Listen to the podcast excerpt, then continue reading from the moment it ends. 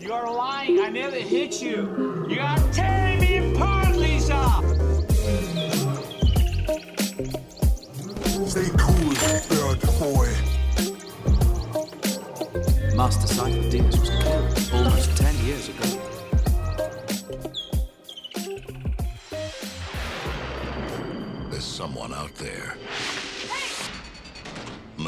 No one knows his name. No one knows his face. Oh no. But now, the most terrifying man in the city Officer! Officer! Oh, thank God it's you. carries a badge. The head was unstable and there was a deceleration injury. As in your old hanging. You really think a cop did this? Why not? You automatically assume that it was a police officer instead of some lunatic dressed up like a cop. Spy Squad. He'll kill again. He enjoys killing. He strikes without cause, without mercy. You may be getting information from inside the department. That means he is one of us. You see a cop, you cross to the other side of the street. You're not gonna get me. Anybody who wants to shoot a cop nowadays got one hell of an excuse. Since when is my personal life any of your business? Since your wife was found dead in the motel room, You gotta be wrong. you want to see the pretty picture.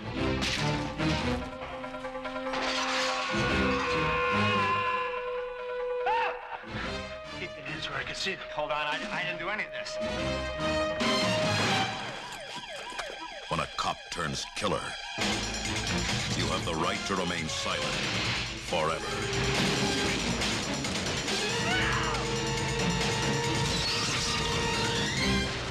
Maniac Cop.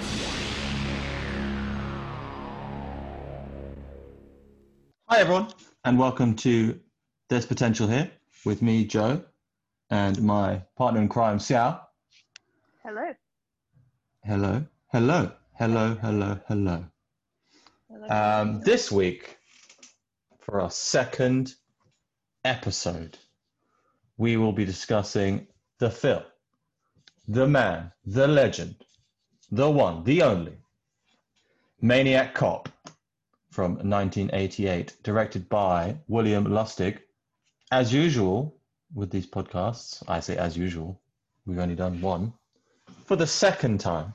The point of this is just to go back into, delve back into the film wilderness, pulling out some old forgotten titles, seeing if there's anything we can take from them, any gems, any gems of wisdom or learning we can pull. Um, not just to discard them as pieces of trash, but um, see if we can find some positives from films that have maybe been a bit slated or laughed at in the past. So that's what we're going to be doing today with Maniac Cop. Yeah, I guess we just start by talking about just a summary of the plot, really. You know what the film's about for for, for those of you who haven't seen this film.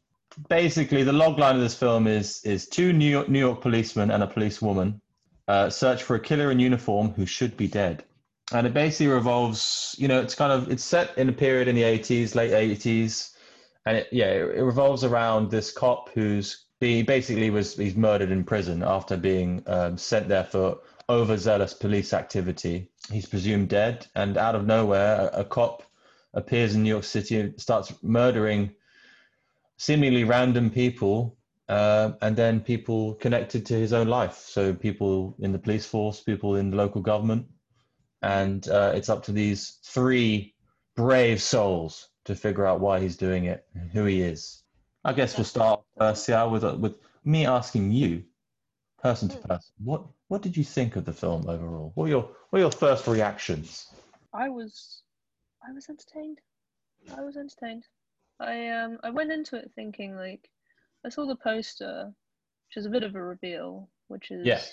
um Maniac Cop's face, and it is Mm. a bit smashed up.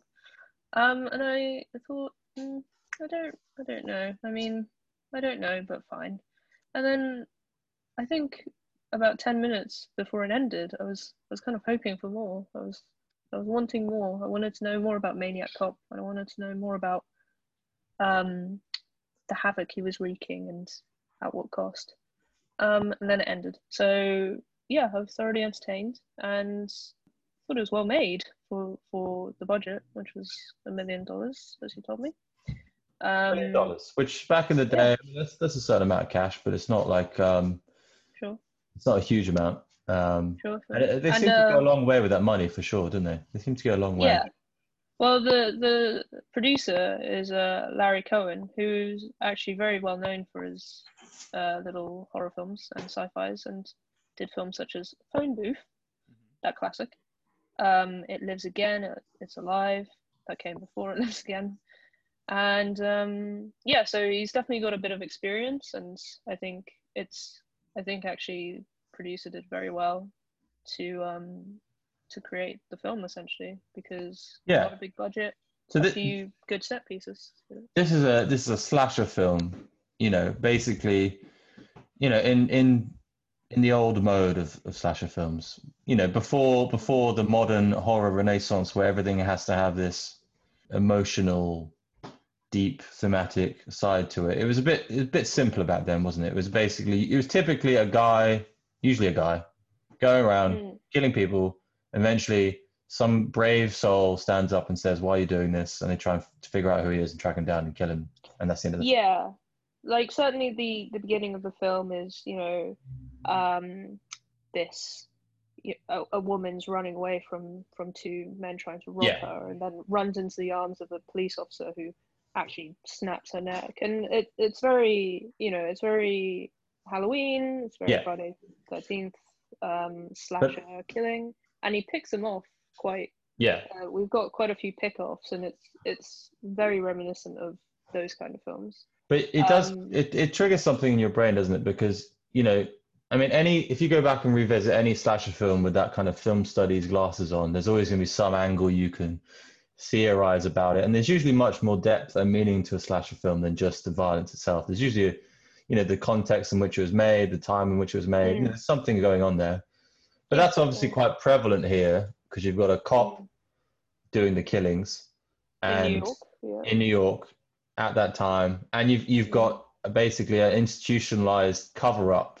The first person to, to discover or figure out that this guy killing people might be a cop is a, the character named McCrae, who then is told by his superiors in the in the police force not to not to mention or let it get out to the public that this is a cop. They don't want this to be seen as, as a cop doing the killings. You know that bad that's bad for publicity. You know, so mm-hmm. you've got this whole other angle that they they kind of they they dip their little toe into, don't they? Because you've got the you start off all these slasher killings, but there is this whole political subtext about you know you know is it right police, brutality and all those kind of topics they're trying to discuss but yeah. it doesn't it doesn't quite go there does it? It kind of it it half goes there and it gets a bit muddled. Yeah. I think it kind of likes the idea of that as a dramatic element but doesn't really question like um question it further than that really No. it's just a plot point which is a shame because i think it's it's a very interesting question yeah at the time and even more relevant now um So, Yeah, I so like in terms of the plot, then, just to just to, so again for people who haven't seen it, Sure. it may be most people who haven't seen it. We don't know. I mean, I don't know. This is kind of a. It seems like a bit of a cult classic in some circles. So, Yes. but um, well known you know, so the the cop is killing, and and we get a couple characters like the logline said, two two policemen and a policewoman who start to pick up the trail, and they're they're faced with obstacles along the way. You know, they're faced with their superiors telling them, you know, don't let don't let people know it's a cop. They face intrigue within the police force itself. Like some people know who this cop is. Some people are hiding some documents. You know, there's lots of back and forth and and basically hunting down who he is and why he's doing what he's doing. But there's quite a lot going on. We'll move on now to probably just the beginning of like talking about the film itself properly. You know what we found to be lacking. You know, because mm. obviously these films aren't Oscar winners, but we we'd like to think about you know why wouldn't they? Why wouldn't it have been well received at the time? Why was it not you know acclaimed?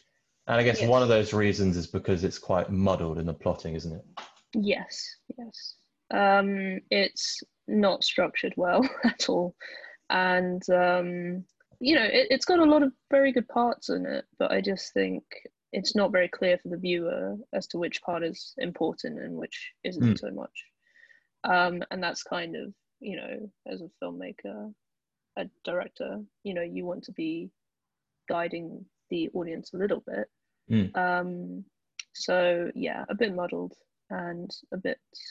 It, again, it's like a lot of a lot of nice strands. You know, it's, it's Yes. There's a surface story, and then there's kind of like a B plot, but unfortunately, I just don't think it it goes much deeper in it, and that seems like a that seems like a script issue actually. Um, Yeah. Rather than anything else. I mean, we, we were said we said at the time really because the the character played by Bruce Campbell, Jack Forrest, he's the young, you know, the handsome young go-getting cop who gets pulled into this story. He's introduced kind of after we're introduced to the burnt-out old cop named McCrae. Mm, So mm, we- we're basically introduced to two stories pretty close after each other, mhm. and they si- they suddenly run parallel to each other. So we're not. One of the things you said is that you felt there wasn't much of an emotional connection. And I know that sounds crazy with a slasher Mm. film, but you do need that, don't you? You need that connection to the, the characters. yeah i think it's i think with with most films i think you probably need to um have a point of view and um usually one one person to carry that point of view. Um and it just wasn't very clear. And also you know despite the fact that he was introduced quite late um jack bruce campbell's character is just just who is this guy? Like, apart from being possibly a well not possibly very much a, a bad husband um, Yeah. and a police officer i don't really know anything about him um, and i I mean- think maybe yeah bruce campbell i think is quite charismatic and he's, Yeah. he's very nice to watch It kind of felt like the, the screenwriter was like, "Well, I've got this basic idea. Cop come back, comes back to not comes back to life, but he presumed dead and is found to still be alive and begins killing the people who wronged him. That's kind of a nice. But then he just he tripped over with his notes or something like that, and he spilled his papers all over the floor. And he's just like, Yeah. oh shit, what character? Where was that? Who was that? What are you doing? And it, it becomes a bit jarbled.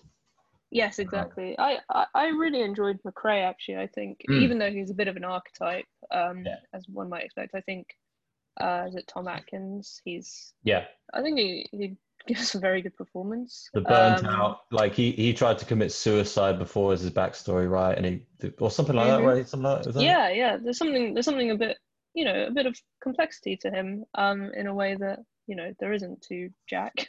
Mm. and I think the idea was that um you know spoiler but uh McCrae meets his end quite early uh, or relatively early Mm, mm. doesn't make it to the end of the film and and Jack is kind of his successor but I don't think that Jack has anything that that makes him more interesting than McCrae at all like apart from the fact that he's Bruce Campbell with a nice chin I mean, was Um, this is 1988? So was was Bruce Campbell? He was a big deal then, wasn't he? I mean, he had Army of Darkness. No, Army of Darkness hadn't come out yet, but Evil Dead was in 1981. So he was a he was a, he was a well-known actor. So you wonder if you know they called in a favor for from Bruce, or Bruce knew someone who made a you know, and they just yeah they got him. At, he's pretty much in the beginning and end of the film. Really, there's a whole middle section he's not even in.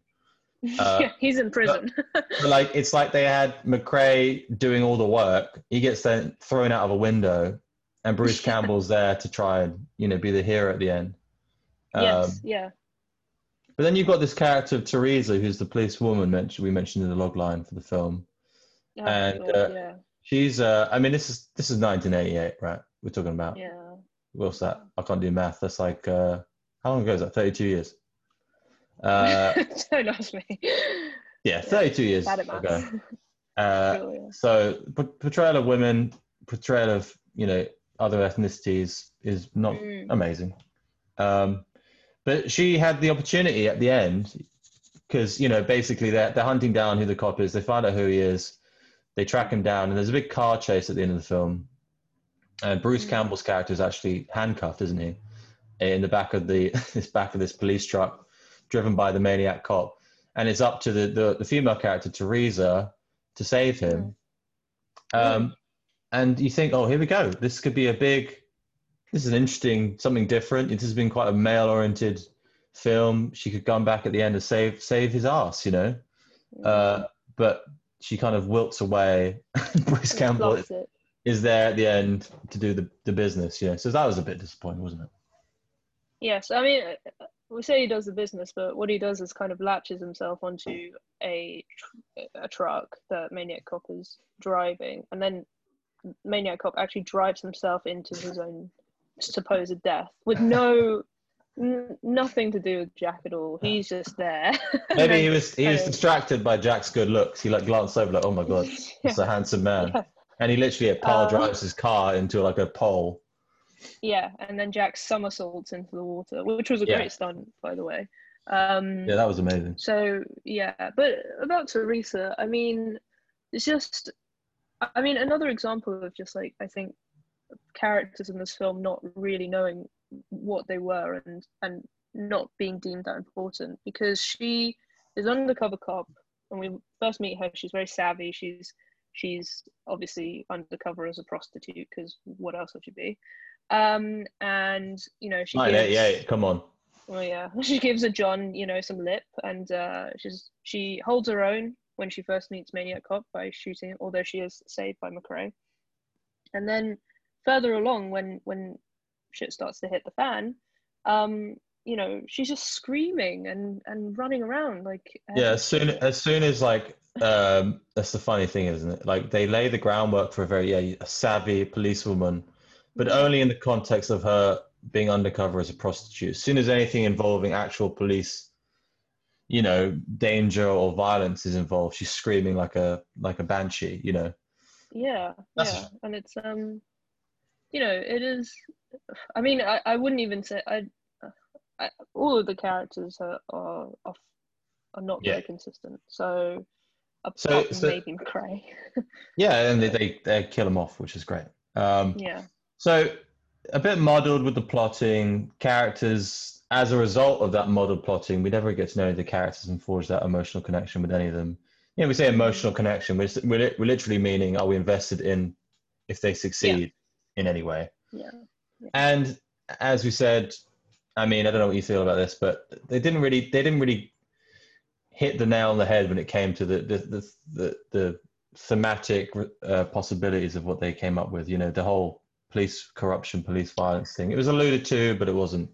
You know. yeah definitely the most um the most disappointing because the way that it's structured is that you you actually see the kind of political undercurrent Yeah. um first and obviously when you're introduced to that quite early in the film you think that that's going to be kind of a major plot Yeah. point um or at least you know something that's that's going to be important um later down the line Yeah. and it's just it just kind of fades into the background um even though you know the director clearly wanted to to comment on um the police and and maybe abuse of power Mm. um and politicians and abuse of power but just yeah i don't know why he doesn't kind of go all the way um and isn't a bit more firm in what what the story is supposed to be saying about that Mhm. um so yeah Yeah. So Yeah. so I mean that, that, that we've outlined a couple of things that were a bit of an issue, um, but Mm. now we can think about what what what about the film can we we pull? What can what can we what gems can we extract? Um, like uh, for instance, as a as an idea, you know, conceptually, as we've said before, it's it's you're intrigued at the beginning. You're, you you want to know who this maniac cop is. You want to know what he's doing, why he's doing it, and it it, it Mm. kind of you have that moment. I had that moment at the beginning, at least, where I was like, oh, this could go somewhere, man. This could go somewhere. You know, this yeah it like the action scenes were a bit old fashioned, a bit kind of like you know dramatic music and stuff, but they were they were engaging. And I think honestly, for the first half an hour, I was I was really on board because they were Mm. laying the groundwork. But then what you find out after that first half hour is that that foundation is kind of that's all there is. There's like four different foundations you're looking at, uh, you know, and you're like, which, which ones, which one are they going to build? You know, Yes, yeah, definitely. Um, yeah, I think I think just you know the idea of it is probably the best thing to come out Hmm. come out of the story. Mm. Um, you know, a cop that is actually dangerous to everyday people. Um, Yeah, because that's what we I said. mean- wasn't? That that's that's a, that's a scary idea, isn't it? Like you you turn to the cops when you're in danger. The idea that in this world there's a cop that you can turn to when you're in danger, and he's more dangerous than the crime or the criminals. You know, that's like whoa. Yeah. It's like um, you know, that, that scene in Get Out when um you know, he's stopped by the cop um Mm. and the cop starts getting a bit showy with him. You know, that's that's a Yeah. really horrifying scene. And then at the end when, you know, the cops show up and you think, Oh god, they're gonna they're gonna shoot him because Yeah. he looks guilty and he's black.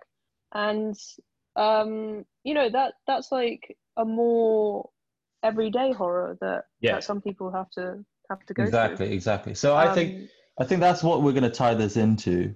So like we. We, we can go over some positives, you know, like we like the cinematography and areas, some nice shots, some really Mm. quite quite impressive stunts, uh, especially as you said that last stunt with that truck flying off into the wall. That was pretty amazing, actually. It's weird to talk about a positive of film. It's like the most positive thing about your film is the opportunities you had to make it a good film. Yes, but A I think um, I think we we touched upon this a little bit last film, um, where you know an idea is an, a unique idea is I think a lot more important than Hmm. than you know something that's a that's been done over and over again. That's a bit It's really hard, though, isn't it, to like expected. to shepherd those ideas into something that's um, that does justice to the idea. Yes, absolutely. But it, I think it's quite. Um, yeah, I think they've they've done an okay job considering, you know, it's it's clearly meant to be horror horror slashes when exactly peak cinema at its time. Anyway, it's Mm. it's just something that was meant to be entertainment, and I Yeah. suppose it does come out quite entertaining. Um, and I don't think I think they've probably achieved what they wanted to. Um, and it's still influential to this day. Uh, we can talk about it a bit later, but Nicolas Winding Refn is is a big fan of it, and you know whether whether it's um yeah whether whether it's it's not the most polished film, it's clearly left a mark on on on people, and in a way that not many films can, you know, Well, I mean, because I of the idea of it. Yeah, I mean, I think if you think about, you know, you got this the horror renaissance, as everyone talks about, you know, the past three years or so, four years, Mm. you know, with um, you got your Get Outs, Hereditary, all those kind of films. Is that we we're now looking at horror in, in a new light because we're looking at horror in the way it can speak to us in terms of other aspects of our lives. You know, it's not just about violence for its own sake. It's about what the violence might mean, why it's why people like Hereditary is a horror film, but it's it's more about grief than horror. You know, Mm. uh, Get Out is more about racial injustice than it is about horror. It's it's it's it's the nature of the action itself which is horrible. You know what I mean? So as you said, that example with the cop stopping them in the street and get out. The horrible thing about that is that as a as like if I'm a white guy as I am, I see that and I go, Jesus, that is horrifying. That's just like an everyday thing for a lot of people, you know. Mm, Uh, mm. same thing about hereditary you know the horror she's going through as a mother you know watching her her mum die and then her daughter die that's a Mm, horrible thing but that's just grief you know and Yeah, so yeah. like i know it sounds crazy to make these these big parallels between that kind of level of filmmaking and something like maniac cop but maniac Mm. cop as an idea has that possibility doesn't it because you can you can relate you know police police brutality is a prevalent thing today and Yeah. so you can see why it's influential today still this kind of film because of this more modern take on horror where we look at horror films as saying something about society Yeah, yeah. I think i've seen articles about maniac it's saying like this film is now much more prevalent than it even was then because police brutality is more of an issue more more of a societal conversation now than it was then you know? Yeah, which is which is quite funny because like um you know, I I feel like when I in in the film there's a new segment when people are getting where people are being interviewed and interestingly because it's set in New York it's it's quite diverse in in the people they interview yeah um and they're saying you know you can't trust cops, and this is Mm. how they abuse their power, and Mm. and you know, etc. Um, and that was you know filmed in the eighties, and I I feel like I I don't think I can say that for. I mean, there are still some issues in the UK, but I definitely wouldn't look at the police and be like, definitely corrupt, definitely abuse their power, can't trust them. And you can see that was such a big issue, even in the 80s in New York, where it went through a real period of crime being out of control, and Mm. and the whole city was really getting kind of um, just completely overrun by, Yeah. by criminal activity. I mean, they had, they had they had mad issues with the mob. yes, um, exactly. There's Organized that crime. there's that there's that Netflix documentary about the mob in New York where they they like they had they infiltrated every aspect of the city. Mm. You know, from like construction to politics to transport, every fucking aspect was corrupt. So Yes, yeah, and then on top of that is kind of like the the everyday crime that citizens would would face, like robbery Yeah. and and murder um, and rape, and and even through that, like there's there's backlash against the police, you Right. know, like who are meant to be the people who are making sure that doesn't happen. Right. It's a it's a comment on society. It's kind of like you know, it's saying like this is what it was like back back then, Mm. and this is why something you can have someone like a maniac cop on the loose. Mm, Um, you know, would that happen in uh, I don't know, Boulder, Colorado, or whatever? Probably not. But Mm. in a place like New York, there was, and and to this day, still an issue. Like in in more parts of America now, um, you know, issues with police and and racism and yeah, and just general abusing of powers and not being very transparent with what they're doing. Um, and that's so yeah, I, I can see why it would it would gain more favor now actually. Mm. Um, but as we as we've said so many times, like unfortunately, it just doesn't doesn't really get No. into the nitty gritty of that. Well Um, then I guess what we could then move on to then is this, as you said before, this this possible remake that they're making. mm, Um, well, uh, yes, not not directed by, but under the like is under the creative guidance of Nicolas Winding Refn. Is that the idea? Yeah, he's going to be a showrunner, and Right. John Hyams will direct it, and it's going to be a series with HBO Right. and um, Studio Can- uh, Canal Plus, Canal Studio Canal Canal Plus, one of those. Yeah, yeah. and um, you know, two big, big companies. Um, and it's I, yeah, I don't, I don't know, a series. I don't really know how what a gonna do. series. Yeah. So Yeah, we okay. said this while we were watching the film, and I thought it was I thought the reboot was a film. Yeah. And then your your response to that was, yeah, well, I imagine it would be very hard to stretch out to the TV series length. Yes, exactly. Because Um, um, you know, is it is he is it going to be a mystery as to who the cop is? Is it a mystery as to why? Yeah.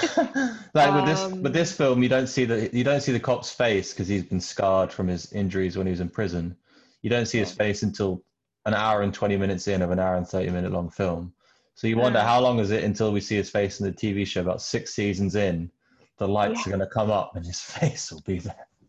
Finally. The, the only thing I can imagine is that like um it will be it will be about like the reaction to to him, you know, like Mm. that great line in the film where they're saying like tourism is down 34% because of this maniac cop running around in New York. It's like I don't think one maniac cop is gonna scare off 34% of tourists. But um, yeah, that's that is that he, his his influence, his immediate influence on the numbers of tourists in New York, in the way it's described in the film, was was, was large. yes exactly but um you know police are kind of like wrongfully shooting people quite Yeah. regularly in, right now and it's not really affecting tourism i think but um but basically it, i i can only imagine it's it's what the politicians are doing about it and what sure, sure. you know the police force are going to do about it and what the average citizens how they're t- going to turn on the police knowing that there's Right, I mean- like this on the loose Yeah, that's. I mean, that's maybe maybe that's maybe that's the right thing to think about, I suppose. Because like you think about the way the film is structured, the, as we said, there are lots of different threads, none of which really have the time to breathe. yeah, yeah. Maybe he's extrapolating from that and saying, well, I mean, there isn't. That, I mean, that's the thing. If if he's able to really contextualize this story, make make it impactful in a modern context, you know, draw those parallels and really follow through with those parallels. You know, Yeah, but I, Um, I, I have a strong. I don't know. I have a feeling that I've never really seen Refn do anything that's socially conscious. If I'm honest with you, right? So I don't even think that he, which which I I would feel is a shame because it, it I feel like it's so topical that you can't avoid it, and it's a perfect outlet for that. Right. But I I just kind of feel like if if he, he's into the kind of like the style of violence, uh, I feel like that's something that's been consistent with all of his films, and Mm. I think that's what maybe attracts him to, to the story. But I don't I don't know. There's not much information on it, so um, Mm. you know, if he wants to call us and let us know, please come on the show. Mr. Refn, would you like to be a guest? Oh my god. Can you imagine? Well, I'd like to. I'd like to talk to him about Only God Forgives and ask him why he made that film the way he did. but then I'd like to congratulate him on Bronson and Drive, are, which are Mhm. amazing films.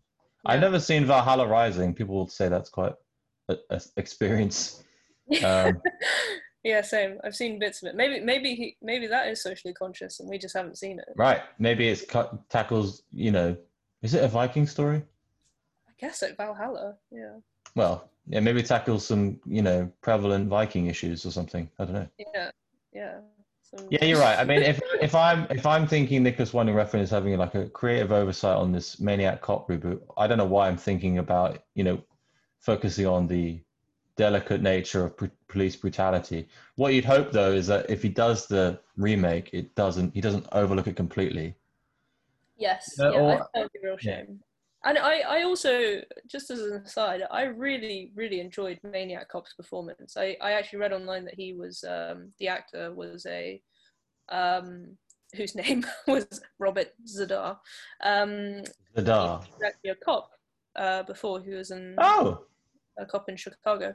And um, yeah, I, yeah, I think he has a real, he has a real like air of authority um, or perceived authority about him in the film, and really, I, I found him very interesting. Even though, that is interesting. Wow, I didn't know that. That's that's yeah, he's built like a built like a linebacker, but yeah, he's um, it's it's also a shame because like we do see a bit of his like a flashback to the to Maniac Cop and you know what happened in prison um, after he successfully fights off about you know the whole fucking prison, but um, he.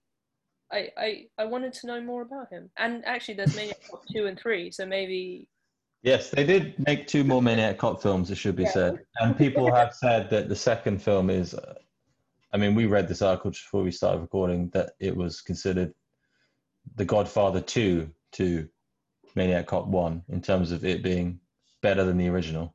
We should have led with that sentence. Yeah, but I don't think that really applies, is it? Because that, that's insinuating that Maniac 1, Maniac Cop 1 is Godfather 1. That's true. That's yeah. why, that's why Godfather 2 is so special, because it's better than fucking Godfather. it's like saying, like, I don't know, this terrible film I made, the sequel's The Godfather 2 to that film because it's slightly better. Yeah, I mean- mean that that would be really interesting if the first film was like kind of B movie level, and then or like less than that, and then Right. the second film was like Godfather two level. Can you imagine? Maybe that article that we I think it was a deadline article, it said The Godfather 2 to whatever. Also, think- the Yeah. like the guys Yeah. like gonna churn out articles. sure why- daily daily madness but Yeah. but the uh I, I hope I mean I haven't I haven't researched Maniac Cop 2 enough, but um, I wonder if it's like sprawling a sprawling crime epic, like a cross generational, you know, study on police brutality or something like that. Like it go, yeah, Maniac Cop one is like a ninety minute slasher film. The second one is an absolute magnum opus, like some like landmark of American cinema or something. yeah, everything that we talked about just now. In, Yeah. Invalidates this conversation completely. It's a masterpiece. Um, Um, I think I think I think we should definitely maybe we won't make an episode out of it. but Maybe we should definitely watch the second one just to see, because oh yeah, if, if they're saying it's better, I mean I'm invested in these characters, man. You know, Jack, Teresa, you know. Teresa. Apparently, Teresa is um is one of the main characters. I, I Oh. mean, I've read that very briefly. May, maybe I'm wrong actually, because now I'm looking at the cast list and she's quite low. but I know. um, I, well, I noticed they make they made a Maniac Cop three, but I don't think many of the cast returned for that one. So Oh, it th- that's Godfather three level. You know, they always say. Oh, yeah. Maybe that's maybe that's Godfather three to, you know, William Lustig's Maniac Cop two. I mean, I don't know. They're getting confused with our analogies here, but Sofia isn't it. yes. Um, but yeah, yeah. I mean, what can I say? I didn't. I didn't hate it. I. That's all I will say. I did not hate it. I enjoyed it much more than fucking. Um, they saved Hitler's brain. I mean, that's unfair, isn't it? Really? I mean, Jesus. Yeah, apples and um, maniac. I think maybe going forward, we, you know, our level of quality needs to be above. They saved Hitler's brain because I think that that was so low, it's almost worthless discussing. No, I think the discussion was great, but you know what I mean, like, like no one even thinks about that film that much anymore. You know, so I, I, I found myself so ironic you say that. I found myself thinking about it the other day, and I remember thinking like, they should genuinely remake that film, but with neo Nazis, like we did say in the podcast. But right, okay, right. in a really non-ironic way, like they should really. I think that would be so fucking. That's like 2021 energy is remaking They Saved Hitler's Brain. Right. And uh, But that, but that, that, what, what we're doing for both these films is uh, making it, making them incredibly societally impactful. You know, like social issues and stuff like that for both. You know, yes, exactly. I just feel like that's the way we're going with cinema. We, we've, in, I mean, you get you get your mindless action films. You get you still get your mindless horror films. You know, but I feel like there's much more of an appetite now for films to have a meaning behind them in that way. You know. Yeah. Uh, I think that's why people, yeah, people connect with these new horror films so much. You know, even like I don't know, it or something. You know, that that has there's a meaning somewhere in there that we can extrapolate. I don't. I've watched Texas Chainsaw Massacre. I've watched Halloween. I've watched Friday the Thirteenth, and you know, Nightmare on Elm Street. I don't really get a meaning. You know, you don't get that feeling of like I understand what they're saying with this. You know what I mean? That old style of slash, it was literally just, do you want to see some deaths? You know. Yeah, yeah, yeah, absolutely, absolutely. And while that was kind of cool, um, you know, it doesn't it doesn't leave you with that many questions. You know, it doesn't make Yeah. you like, hmm, that really makes me think about, Yeah. you know, ethical issues. Well, I, I both kind of miss that style because in some ways I don't want to have to think about ethical issues every time I watch a fucking horror film. but especially some of the horror films, you know, like Human Centipede, you don't want to start thinking about ethical issues, then you probably have to leave. that, that line has been crossed before. But there, there probably is an ethical issue with with yeah, it's probably there's probably an ethical issue with me watching it. Um, but uh, especially the third one. If anyone if anyone's listening to this, if anyone's listening to this at all, don't watch the third Human Centipede film. Yeah, that's, that's the biggest takeaway from this. Yeah, if you learn anything from this discussion, God, Here's a tip for um, 2021. But yeah, I, I I think there will always be horror films that are a bit just kind of like there for entertainment purposes. But um, Yeah. I think there's always a chance, especially now, to to to go deeper, to use like the emotion of of fear and horror Mm. to tell some stories that you know kind of hit harder. Yeah. Um, and to give them a platform, and also to make it entertaining. It's kind of like you know to touch on on serious subjects, but not in a way that's just biographical. it, it says something that they they're looking to actually remake this into a TV series with a with a well-known director, not directing, but you know, involved, respected director. HBO, an amazing platform.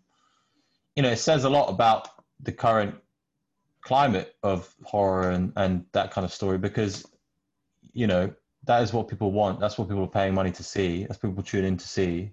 Mm. And uh, it's funny that they've just they've picked out what is quite an obscure film to to pull forward. But it, Yeah. maybe maybe that's a testament to the quality of the concept. You know. Mm, mm. I agree. Yes. Oh, the the other thing is just the last thing is it is never. It's it's. I feel like it's not clear what this guy is. Is he alive? Is he dead? There's a great scene when they talk to, um, I guess the guy who's in charge of Sing Sing, the prison, um, who's like he was alive, but he was kind of dead. But I'm sure he wasn't that alive. it's just like a No, back. I, I think I think the line is um, he was I'm sure he was legally alive. yeah, it's So he, just he's like, why did you why did you not tell anyone, or why did you like let him walk, like let him not go to the mortuary or something like that? And he was like, well, I could see he was legally alive, but just had severe brain damage. yeah, and it's just it sums up kind of clearly what the writer was thinking. It's like I don't really know, so Yeah. I guess he's alive. but- I honestly thought he was dead, and they, he came back to life. I mean, they could have gone down some like voodoo shit route. I don't know, but I thought that's what it was going for. But yeah, they didn't I- want they didn't want to make the film ridiculous. Yeah, I, I definitely felt it was kind of like uh, he's driven by pure hate, and well, maybe that's an angle actually in, in a in a remake. It's like he's driven by something that is um, so negative and Right. and um, murderous. That That's that's something they could really improve, isn't it? They could really make clearer his driving motivation to come back because they mention, you know, how you know he was using excessive police force. He was made an example of by the by the establishment, by the government, you know, sent to prison and whatever. Um, but in the remake, if they could, if he had a really clear, fiery reason, you know, like a target he's aiming for, something like that, you know, yeah, that'd be good. yeah. or even just like as an as an agent of chaos. You Mm. know, he's he's someone who's um, who's indicative of of the society that we live in now. I don't think Mm. I've said society as often as I have in the last hour or so. Societal issues. Society. a hot topic. Um, so yeah, so yeah, is he alive? Is he dead? Is he um, what is he? Don't fucking know. He's a maniac, Sal. He's a maniac. case case closed. Case closed. Booking boys. Maniac Cop, 1988. A masterpiece.